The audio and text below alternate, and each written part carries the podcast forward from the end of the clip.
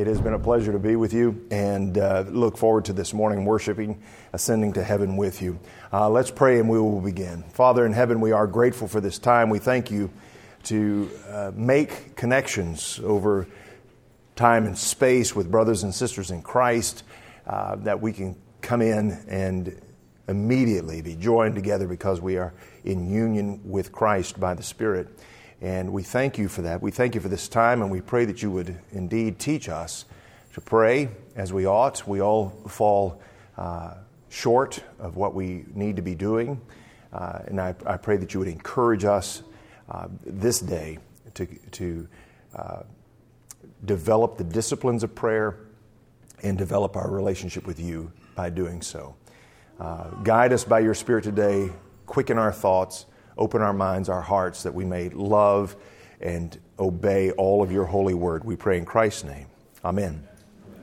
We have been focusing on these three sessions, uh, in these three talks, on Romans 8 and verses 26 to 27. Of course, that comes in a context, and we will, uh, I'll deal some with that. And there's going to be, uh, to, to quote the uh, press secretary for President Biden, we're going to circle back to, to some of these things in, the, in the sermon in Luke 11 uh, in the Lord's Prayer uh, because I know not everybody was here. And so I'm going to, don't think I'm just um, repeating myself for the sake of repeating myself.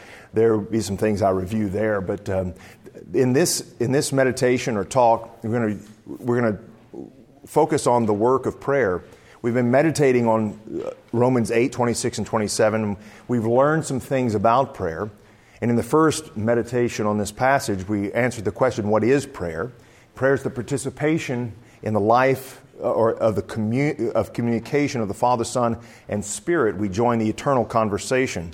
We join to Christ by the Spirit. We share His desires, His aims, His loves, His hates, and other aspects of the divine life. And we take up conversation with the Father in the Son and through the Spirit. Now, sharing this life doesn't mean we have become God. Uh, we also learn that we have weakness in prayer. We don't know what to pray for as we ought. We, we, along with the rest of the world, need things that we don't know about. And we see the way things ought to be. We pray for that, but we don't know what God must do to get us there and, and, and the world as well to that place. And at this point of our groaning in prayer, the Spirit takes up our groans and intercedes on our behalf to the Father. The Father hears our prayers through the Spirit, and He gives us what we need.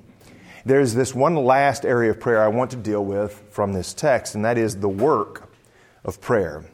And we'll explore two questions here How does prayer work?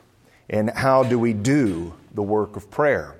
Let's turn our attention first to the first question How does prayer work? One of the questions that arises in churches like ours. It concerns the relationship of God's sovereignty to prayer. If God is in control of all things, so that they will most certainly come to their intended end, why pray?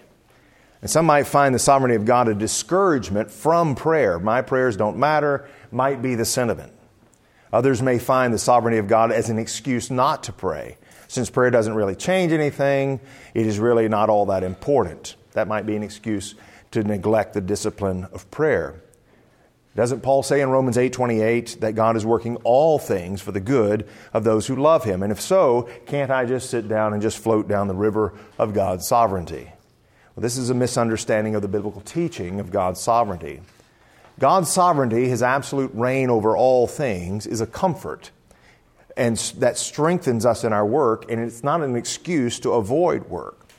God's sovereignty is the assurance that what He has commanded us to do will ultimately be fruitful.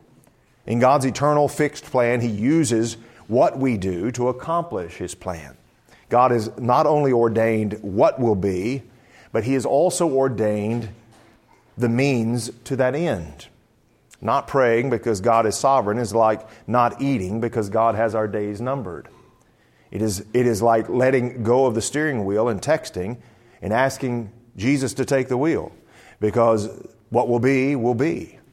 That is not what the Bible teaches about God's sovereignty. And it is mysterious to us how God can be controlling all things and yet using activities like eating and holding onto the steering wheel and, and prayer to accomplish his eternal purpose. But that's exactly what he does. The prayers of his people are one of the means God uses to move the world to its intended purpose. Now, this all fits in with the nature of prayer itself as being participation in the life of God. God has turned, uh, God has united us to himself to join in his life, which means that we participate with him in his creation project. Our being a part of the family of God means that we participate in the family mission. That is to see the creation come to the place that God intended for it from the beginning. Remember, Rome, uh, Romans has already told us in Romans 8 and in this passage, the creation is groaning for this in, in pains of childbirth. Uh, Paul says in Romans 8 22. The, the, the, the, creation is groaning for this and it's waiting for the sons of God to be revealed for this to happen. Creation's purpose is all tied up with us. So, how does prayer fit into this creation project? What effect does prayer have on the situation. Well, let's think about this in terms of how God first reveals himself to us in the creation. We learn from Genesis 1 that God creates the world by his word through the Spirit. The Apostle John emphasizes this in the opening of his gospel. In the beginning was the Word, the Word was with God, the Word was God. All things were made through him. God created all things by the word of his power, the, the second member of the, the Godhead.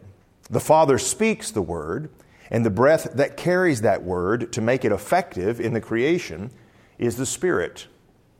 So the Spirit is the power in union with the Word that creates and arranges the creation into the order that God the Father wants it, all working together. God created man to be a part of His family to participate with Him in this creation project, ordering the created world and creating new things from what God has provided.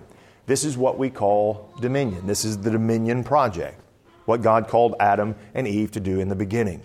Now, one of the tools of dominion, a principal tool of dominion, is prayer.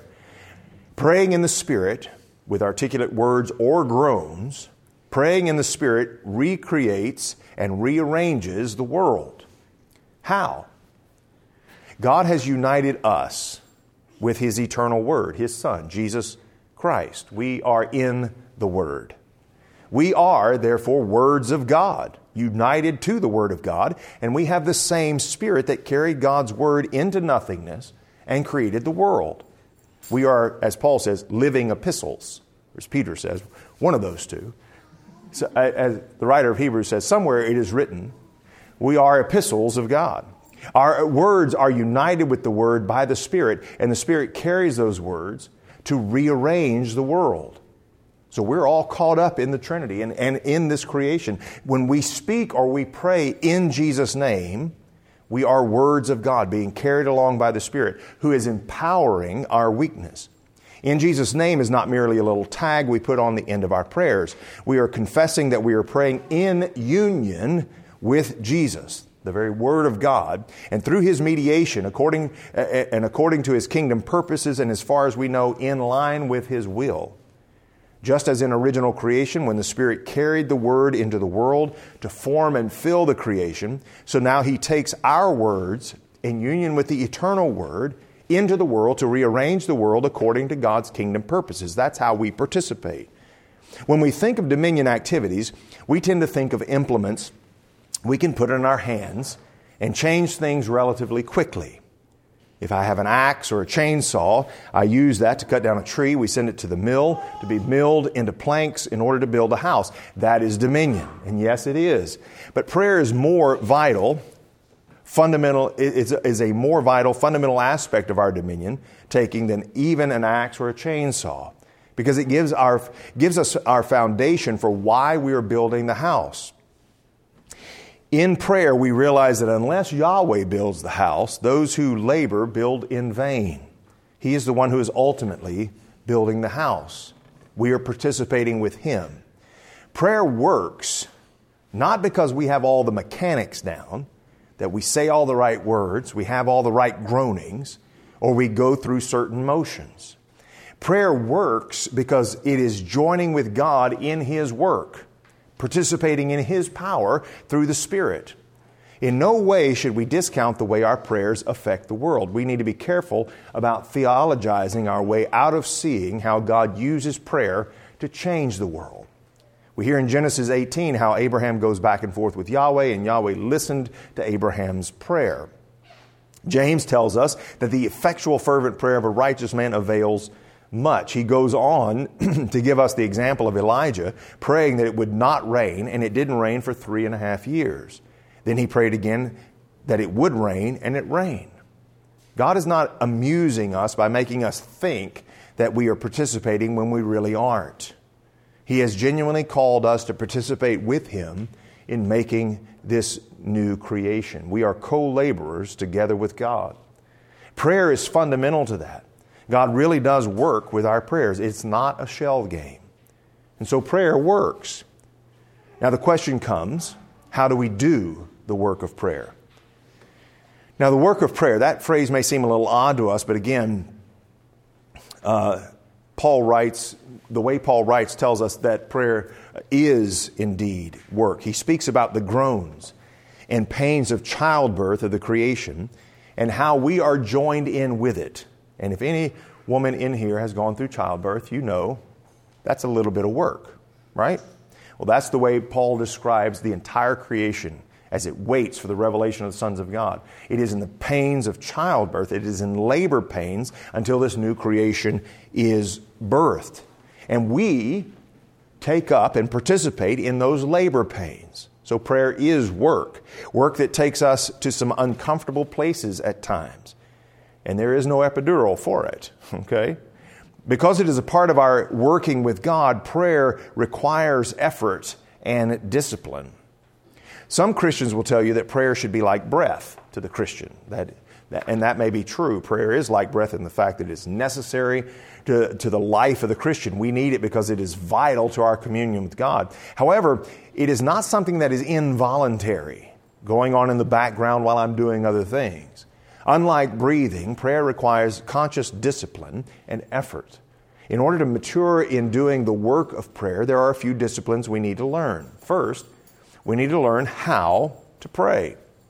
And some will say, I know, I, I, know how to pray, I just talk to God. Others might even add rightly that, it, that I also listen to God through the scriptures. And those are all correct as far as they go. But there's more to learning how to pray than just doing what may seem to come naturally. Remember that we are sinners and our minds and hearts are bent towards certain directions that may not pray in line with God's will. Now, I'm not saying prayer is complicated like calculus. But God has given us commands, precepts, principles, and patterns of prayer in Scripture that ought to shape the way we think, what we love, what we desire, and how we pray. As we learned earlier in this short series, prayer has to be in tune with the desires and purposes of the triune God. We are participating in God's conversation. And so we have, we have inspired conversation that we need to learn so that our prayers aren't dissonant with the divine conversation. This begins by learning the prayers that God has given us first the Psalms, Lord's Prayer, and other scriptural prayers. Now, people will give you all sorts of outlines to pray, and we, I, I mentioned, yesterday, mentioned this yesterday. It is popular to teach people to pray with the Acts outline, something I, I've given my own children in the past adoration, confession, thanksgiving, supplication. And there's no problem with that. But how do I adore? What do I confess? For what should I give thanks? And what, for what should I be supplicating? The, the Psalms are inspired prayers, God's prayer book for His people, right at the heart of the Bible. Meditate and pray, whether speaking or singing, through them, one a day, or even when you reach Psalm 119, a portion or two each day. Sing them in your family worship as we sing them in corporate worship. You, you, know what you're pray, you know that you're praying in tune with the Spirit when you pray the Psalms because the Psalms are God breathed. They're spirit inspired. But what you do in these Psalms is you find the church and yourself within the church in the rejoicing, in the suffering, in the thanksgiving, in the lamenting, and rebukes in the Psalms as you pray. You say, well, we're not suffering like this uh, like this psalm is talking about here, so this doesn't really apply to us, but the church somewhere is. And so we are participating with their suffering as we pray the Psalms with them. So we find us, we find ourselves, and we find the church in these Psalms, and we pray for them. We pray for the church in China or, or North Korea uh, because they are suffering intense persecution. And so we join with them and pray these Psalms. So we have also been taught how to pray by our Lord in what we call the Lord's Prayer, which I'm going to focus on briefly this morning in the sermon. You may recite it or you may pray through it line by line as you meditate on it and expand what each line means. Luther did this, and he has a, a little paper. You can find it online called "A Simple Way to Pray" by Luther. It's a, it's great. He tells his own about his own prayer life, and uh, it's a it's a it's a great guide to prayer. But you move through the Lord's prayer petition by petition. Now, what is it that you're praying for, for instance, when you pray, Our Father? Is there, is there reason to give thanks here? How is it that you can call Him Father? And how should that affect the way uh, you are praying at that particular time? What are you praying when you pray, Hallowed be your name? That is, that is, this is a petition more than it is a statement. How should God's name be sanctified or made holy in the world? How is God's name to be sanctified in your life? How are you to participate in the, in the answer to this prayer? And on and on we can go. And I will go on and on and on this morning. I, I, Greg told me I had about an hour and a half to preach this morning, so I'm going to just go. No, I'm, I'm kidding. He, he's sweating back there now. What, what you will find is that you will be praying for things and in ways that aren't too common in our church today when you use the Psalms, you use the Lord's Prayer, and you use all Scripture to inform your praying. See, while in the Psalms you'll be rejoicing in God's goodness, you'll also be questioning where He is in fulfilling His promises. Very honest praying. I've trusted you and you've abandoned me. Ever felt that way? The Psalms give expression to those sentiments for the church, for individual lives. So you'll be rejoicing, but you'll also be questioning, and that's okay. On the one hand, you'll be praying for others' well being. On the other hand, you'll be praying for the destruction, for their destruction and their babies being dashed up against a rock. Consider Psalm 58. It is rare, it is rare to hear in hymns and praise courses or even spoken prayers, the righteous will rejoice when he sees the vengeance, he will bathe his feet in the blood of the wicked. How often have you prayed that? Many mistakenly think that this sounds more like a Muslim prayer than it does a Christian prayer. But it is in the Psalms, and we are commanded by the apostles to sing and pray these Psalms. We might not normally be praying like this, and our minds need to be conformed to this. I remember when uh, I first went to the church in Louisville and we started singing Psalm 137, had a person come up to me and say, Do you think that's really appropriate to sing?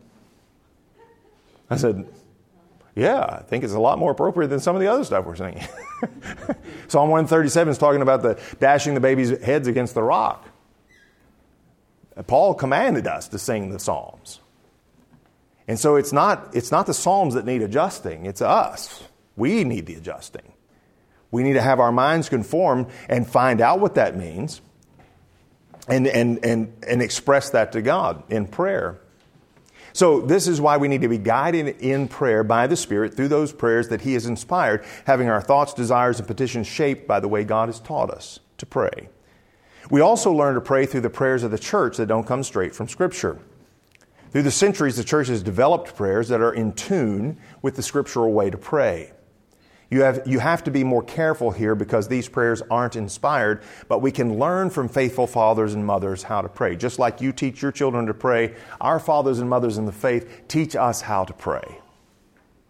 There's, there are good old Presbyterian, Anglican, and Lutheran prayer books that are very helpful in this regard. As I told you yesterday, I, I kind of uh, modify the Book of Common Prayer from 1662 for my own prayer time. Um, update the language, do those types of things, but uh, allowed it, allowed Thomas Cranmer to teach me how to pray, okay? One of the many activities pastors are doing in our liturgies on Sundays and any other times of prayer is teaching you how to pray. The liturgy is as much teaching you how to pray as it is praying. We are gathering to pray. But through the liturgy itself, you are learning how to pray. And as we take our cues from Scripture and how the church, under the guidance of the Spirit, has prayed through the millennia, the congregation, you are being trained, we all are being trained, disciplined how to pray. Our children, for instance, are learning the language of prayer and prayers that, they will, that will be with them throughout their lives. This is why it's quite important that we pastors be careful and thoughtful about the liturgy. While times of free prayer are acceptable and encouraged, church gatherings for prayer are many times best ordered with liturgies that focus our prayers and train us to pray. When the, dis- when the disciples met in the early church, Luke tells us in the book of Acts that they continued in the apostles' doctrines, in the breaking of bread, and the prayers. These liturgical prayers, such as the Psalms and the prayers that Jesus gave them. Developing disciplined prayer lives is difficult. There are times that we find ourselves fighting ourselves to pray. We have, uh, we have other things to do, and we really don't want to take the time to pray, whether individual, with the family, or with the church. There are times when prayer isn't difficult. In fact, there are times it's a reflex, a reflex response in times of tragedy. Let someone you love become ill or lose a job, and the first thing just about anybody will do is pray and ask others to join them. I have old friends and family uh, who aren't loyal to Christ, but when something happens, they're on Facebook asking everybody to pray about it. All of a sudden, it's just, we got to pray. For those of you who were alive on 9 11 or, or aware on 9 11, you remember what happened then. Everybody was called to pray. National, local tragedy, and people will fill churches and pray. There are difficulties that provoke prayer because in those times we recognize just how needy we are and how out of control we are. We don't have control over things. But when tragedies pass into relative distant memory, we don't feel the urgency to pray as much anymore because we got this now. Praying in these times is certainly the right response to these situations and certainly to be encouraged. But just imagine that you had a child who never wanted to talk to you or spend time with you. He was always too busy and couldn't fit you into his schedule until something went wrong. And then when, you, when, he, when, uh, when he needed money, he needed you get, get you get, get out of a bind, you helped him, then he went back to ignoring you. Do you think that's a good relationship? That's a healthy relationship? You might even begin to think that your child really doesn't want a relationship with you. He just wants what you can do for him when he wants it, but otherwise, he can do without the relationship. But isn't that the way many people treat our Heavenly Father? We don't care enough about our relationship with Him to cultivate that relationship in prayer, which means we come into His presence alone and with His people in order to talk about the things that we love and want to see done. Times of great distress are good times to pray, but they should also be reminders of what we need all of the time. We need time to, with our God to cultivate love for Him and His desires and purposes for us and the world. Now, there are a number of reasons why prayer is so difficult for us, and I, I just want to mention a few. First of all, the most obvious is we don't, we don't love God and His purposes the way that we ought. We don't share His desires and Let's just get right down to the nub of the matter there. We care more about what we want to do than about cultivating this relationship and giving ourselves in prayer for the sake of others and the world. Other things are more important to us. Sure, we'll say a little prayer here and there and we'll salve our consciences that we have prayed, but to take time to spend alone or with our families and or with the church in prayer doesn't deserve our time and effort. There are more important things to do. This is a revelation of our loves. We love sports, movies, hunting, or something else more, and we just have to be honest with ourselves. I make, I, make things that I love a priority in my life. I, the way I can tell what I love is what I do. My actions always reveal what I love, what I desire the most. There is no way to get around that. Prayerlessness is the revelation that I don't love God and His purposes above all things. I may be seeking the kingdom of God in some way, but I'm not seeking first the kingdom of God and His righteousness. A second reason we find it difficult to pray is simply sloth or lack of discipline. We are a busy people, some because the culture or society in which we live, and some because of our own doing. We think that because we are busy, there is no possible way we can be considered slothful. But slothfulness is not merely laying around on the couch playing video games all day. Slothfulness is the refusal to discipline myself to fulfill my responsibilities. You can be a busy, busy person and be a sloth. It is prioritizing the things I'd rather be doing over the doing the things I'm supposed to be doing. There is nothing wrong with having fun, but have you ditched your responsibilities to do so? There's nothing wrong with working hard, but have you neglected your responsibilities to your family to do so? Prayer is work. Many times, prayer isn't fun, especially when it is in union with the church and I'm not able to pray just anything that comes to my mind, but must submit to and join with others to pray together. As Americans, we might also think, okay, I'll pray, but I need to be doing something else while I'm praying so that I'm actually getting something accomplished. it is as if time dedicated to prayer alone is a waste of time. There's nothing wrong with praying while you're doing other things. You're going to walk or you do something else. That it should be encouraged, in fact.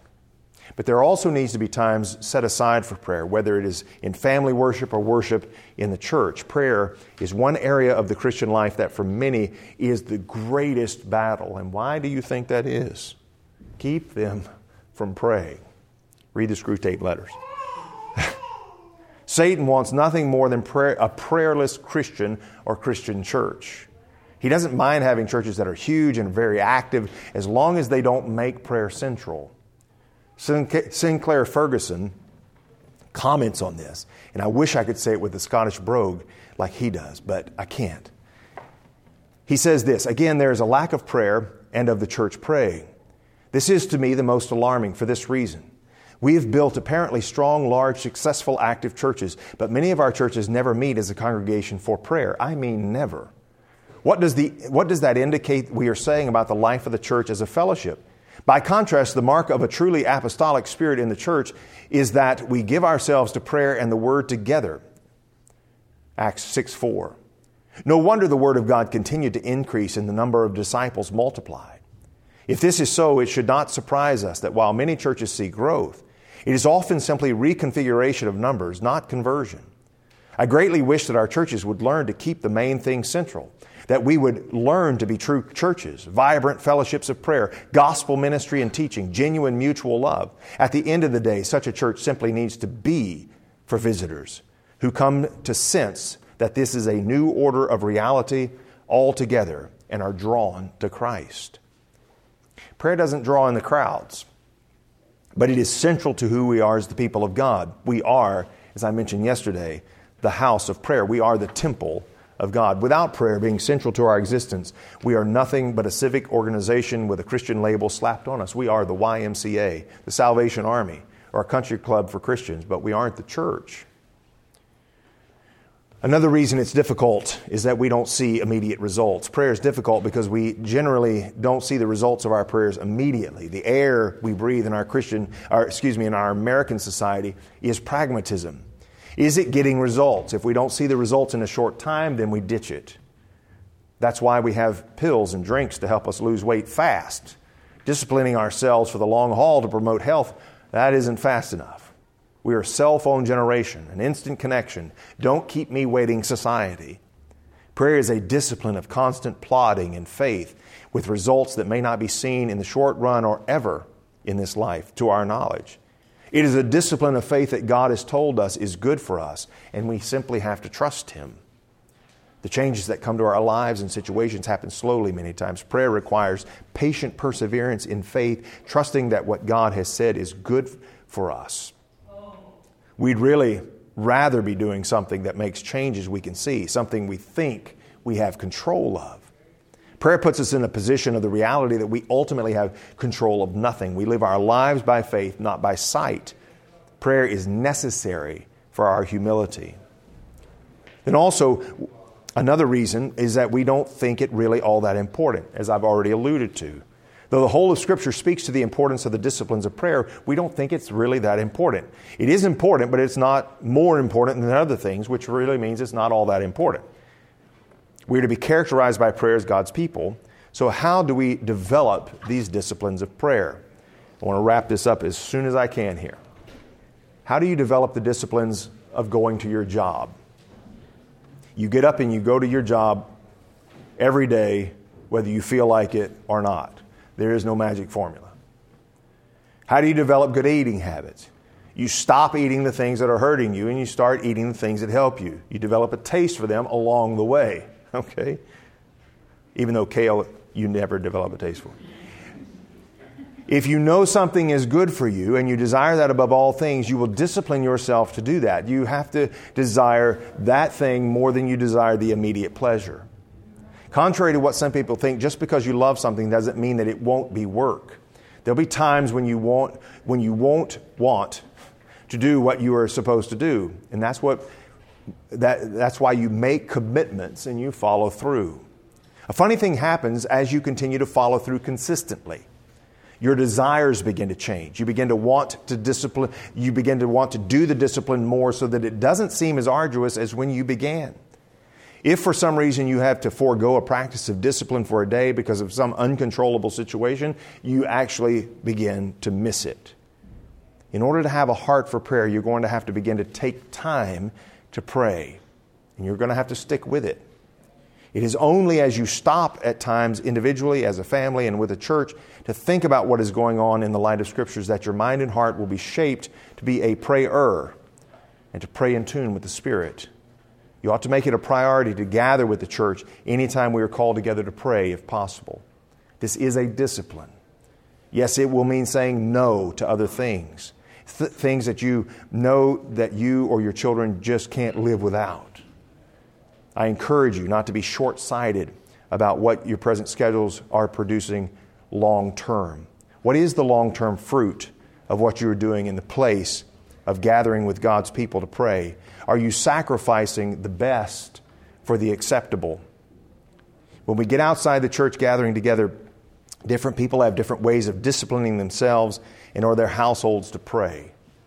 Mothers with small children will not be able to spend a sweet hour of prayer that calls them from a world of care. Okay?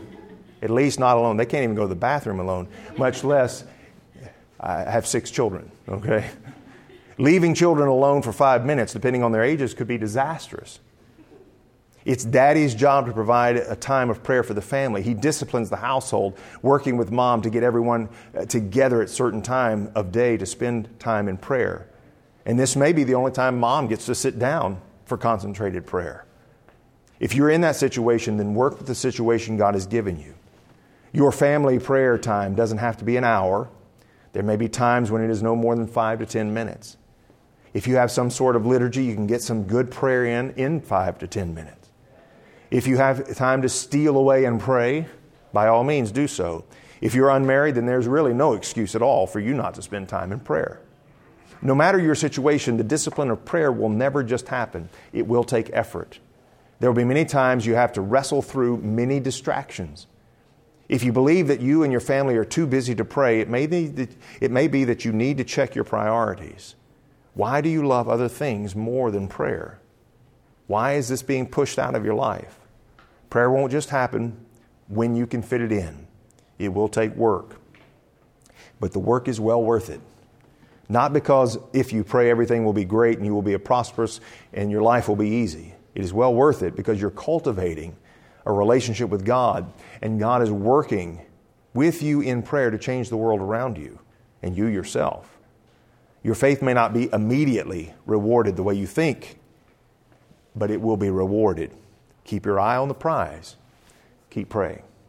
In the name of the Father, and of the Son, and of the Holy Spirit. Amen. Um, we have a hard stop in five minutes, so you got to ask, you have to ask questions really fast if you have any questions. I was, I was, I was speaking really fast. Y'all were just listening slow. So, yes. Um, when you do family prayer, I, I guess um, looking at like the Psalms, the Lord's Prayer, liturgies. Like Yes. How, how did you like, especially when your your kids were younger? Yes. How did you put that into action? Like you were saying, Ah. come with a prayer like 1662, you kind of rework that in your own. Is that something you would do with your kids, or is that just something you would do like private? That's something I would do. Uh, I would do privately. Um, uh, I have. Uh, I, re, I, I, redid some things uh, and took things from our church liturgy, which where I wanted to train them, for instance, like the creed um, or prayers that we pray during church, and developed a, a basic family type liturgy, and then we would go through and we would use that so that it wouldn't take um, it wouldn't take 30 to 45 minutes because when you have small children it's very difficult. But there were, there were benefits to this because you had, you had prayer time with them, but it was also, we, we kind of, Susan and I called it worship training time. Because it was that time when we told them, no, you're going to sit. You're not just going to keep running around doing everything while we're praying. You're going to sit and you're going to train you to s- sit through some things. And there, there's a time to play and there's a time to pray, okay?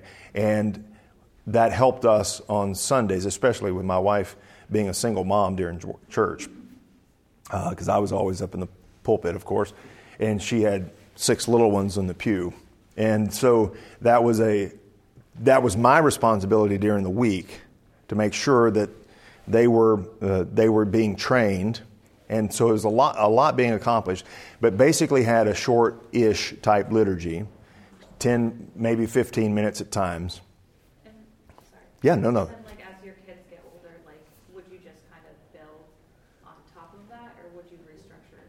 You can you can build on that, um, but you can, uh, some things change. Like right now, our children are on all different schedules now because I've got three at home, 20, 18, 16.